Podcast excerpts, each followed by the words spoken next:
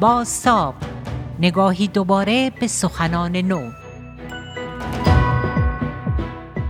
پدر انیمیشن ایران در آستانه 90 سالگی. گفتگوی ویژه با نورالدین زرینکلک اولین استاد پویانمایی ایران و نگارگر کتاب کودک. اینجا لندن رادیو ایران اینترنشنال و این باستابه یک گفتگوی ویژه است. چه رقانی فرستم؟ درود بر شما. به او لقب پدر انیمیشن ایران دادن. متولد سال 1316 است. خودش در مشهد اما از مادری اهل باکو و پدری همدانی. او پیش پدرش مشق خطاطی و نقاشی می‌کرد و از شاگردان هنرستان کمال الملک بود. با وجودی که چاپ اولین کار گرافیکیش روی یک کتاب قصه زمانی بود که دوازده سال بیشتر نداشت در 16 سالگی با کاریکاتورهای سیاسی پا به دنیای مطبوعات گذاشت. نورالدین زرین کلک با وجود قبولی در دانشگاه هنرهای زیبای تهران اجازه تحصیل در این دانشگاه را دریافت نکرد و نهایتا داروساز شد. او بعد از پیوستن به کانون پرورش فکری کودکان و نوجوانان به بلژیک فرستاده شد تا متحرک سازی و پویا نمایی بیاموزد. همین شد که اولین مدرسه انیمیشن ایران را تأسیس و در این مدرسه به تدریس همین رشته پرداخت. زرینکل کتاب های بسیاری هم برای کودکان مصور کرده و دستی در فیلمسازی و نویسندگی دارد.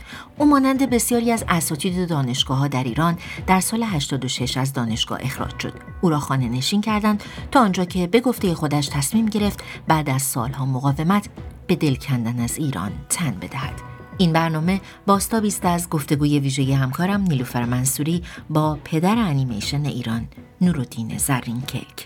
شما پس از کودتای مرداد سال 32 کارتون رو به صورت رسمی آغاز کردید. چقدر فضای سیاسی اجتماعی اون دوران ترغیب کرد شما رو به خلق آثار هنری؟ اون سال سال بسیار غیر عادی و تأثیر گذار بود روی همه نسل اون موقع من و خود من. و به شدت تاثیر مسائل سیاسی بودیم ما مسائل مربوط به کودتا.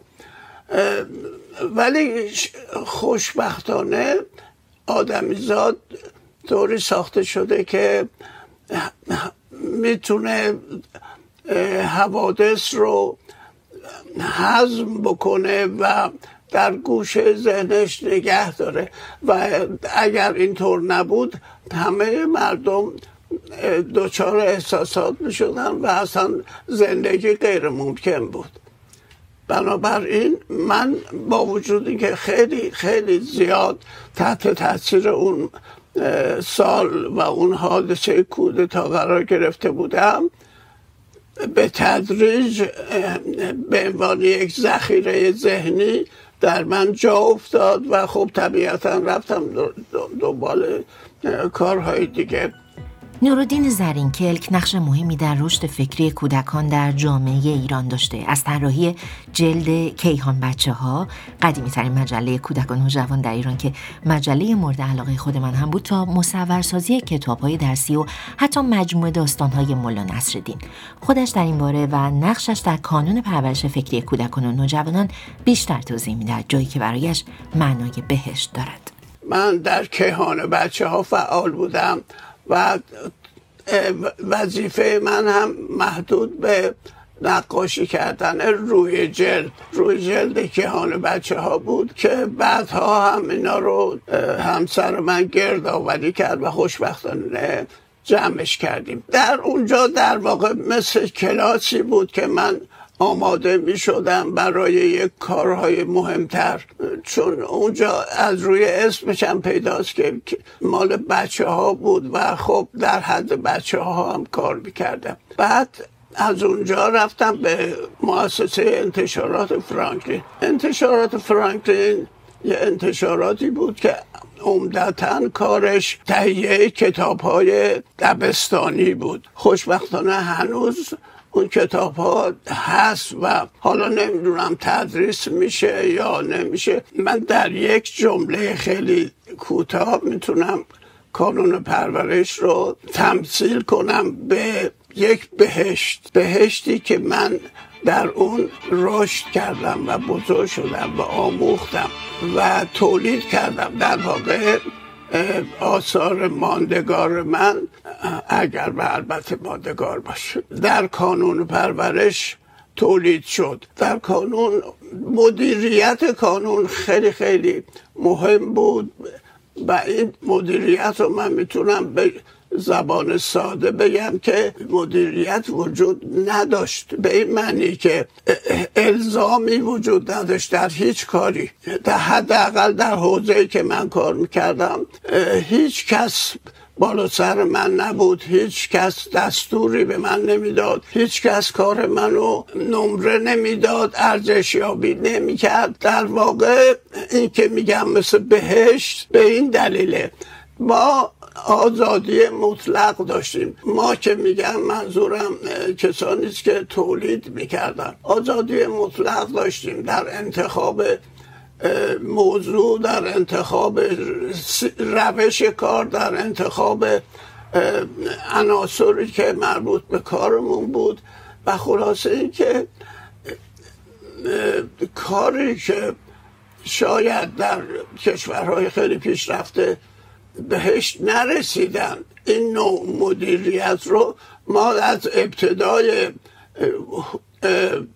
تشکیل کانون پرورش در اختیار داشتیم. حالا برای اینکه روشن بکنم برای شما منظورم رو مثال می‌زنم فرض کنید که بعد فیلم دنیای دیوانه رو بخواستم بسازم. نه به کسی سناریو نشون دادم. نه مقدماتی فراهم کردم. همینقدر که این فکر در ذهن من به صلاح پیدا شد شروع کردم به کار کردن و وقتی تموم شد بردم معمولا من کارمو یعنی نه تنها من بلکه دیگران هم. کارشون رو می‌دادن به خانم امیر ارجمند رئیس کانون پرورش و ایشون کار رو می‌دید. در حالی که هیچ اطلاعی نداشت که من مشغول این کار هستم. مثلا فرض کنید یه سال من مشغول یه فیلم بودم. در تمام یک سال من حتی یک بارم گزارش نمی‌دادم از کاری که می‌کنم. این نوع مدیریت واقعا بهترین جواب رو داد. یعنی در سالهایی که من در کانون بودم و شاهد بودم نه تنها من بلکه دیگر هنرمندان کانون مثل فرشید بسخالی اکبر صادقی مرتضا بومیز و سایرین اینا هیچ کدوم ما مثل ادارات دیگه مجبور به دادن گزارش منظم به بالاتر از خودمون نبودیم. بلکه خودمون بودیم و خودمون. و به همین دلیل آثاری که تولید شد در اون سالها بسیار ماندگار شد. او در بخشی از گفتگویش با نیلوفر منصوری به انقلاب 57 و بعد از آن پرداخته. به بازنشستگی اجباری که برایش توفیق اجباری بوده تا ماجرایی که سال 86 بعد از آنکه دوباره به کار دعوت شده بود اتفاق افتاد. رسانه های داخلی نورالدین زرینکرک را متهم کردند. بخشی از موهای یکی از دانشجویان دخترش را به دیگران نشان داده و که حرمت کرده. همین باعث شد دانشجویان بسیجی دانشکده هنرهای زیبا راهپیمایی کنند با این خواسته ها. انقلاب فرهنگی و اخراج پدر انیمیشن ایران از دانشگاه. ماجرا از زبان نورالدین زرینکرک اتفاقا چقدر خوب شد که اینو گفتی. کلاس های من در پونزه تا شاگرد داشت. اون سالی که این اتفاق افتاد همه دانشجوهای من دختر بودن. در اون کلاسی که این اتفاق افتاد درس اون روز ما همطور که اشاره کردم فرشته بود. بعد یکی از دانشجویان یک فرشته کار کرده بود که مو نداشت. بعد همین موضوع باعث شد که گذاشتن مو یا نداشتن مو اسباب این گفتگو شد و اون دختر به صورت اعتراض به من میگفتش که این حرف شما لحاظ اسلامی درست نیست. خب طبیعتا اون دختری بود که در مکتب خودش آموخته بود که مو باید پوشیده باشه و خلاصه این که هم داستان که هنوزم ادامه داره. یه دوستی به من تلفن کرد. گفتش که روزنامه که هانو دیدی؟ گفتم نه. گفت برو ببین. دیدم که شرح مفصلی در صفحه اول نوشته از همون جلسه کلاس. منتها به این چیزا که من عرض کردم الان خدمتتون این چیزا نبود توش. حرفای دیگه ای بود که من نمی‌دونم از کجا در اومده بود. و تظاهراتی که لباس مشکی جلوی دانشگاه کرده بودن و من رو نوکر بیگانه و از همین عنوان ها که به اشخاص می‌دادن جاسوس دو جانبه بود از این حرفا معرفی کردن. برای من خب طبیعتا تکان دهنده بود بدون اطلاع خودم.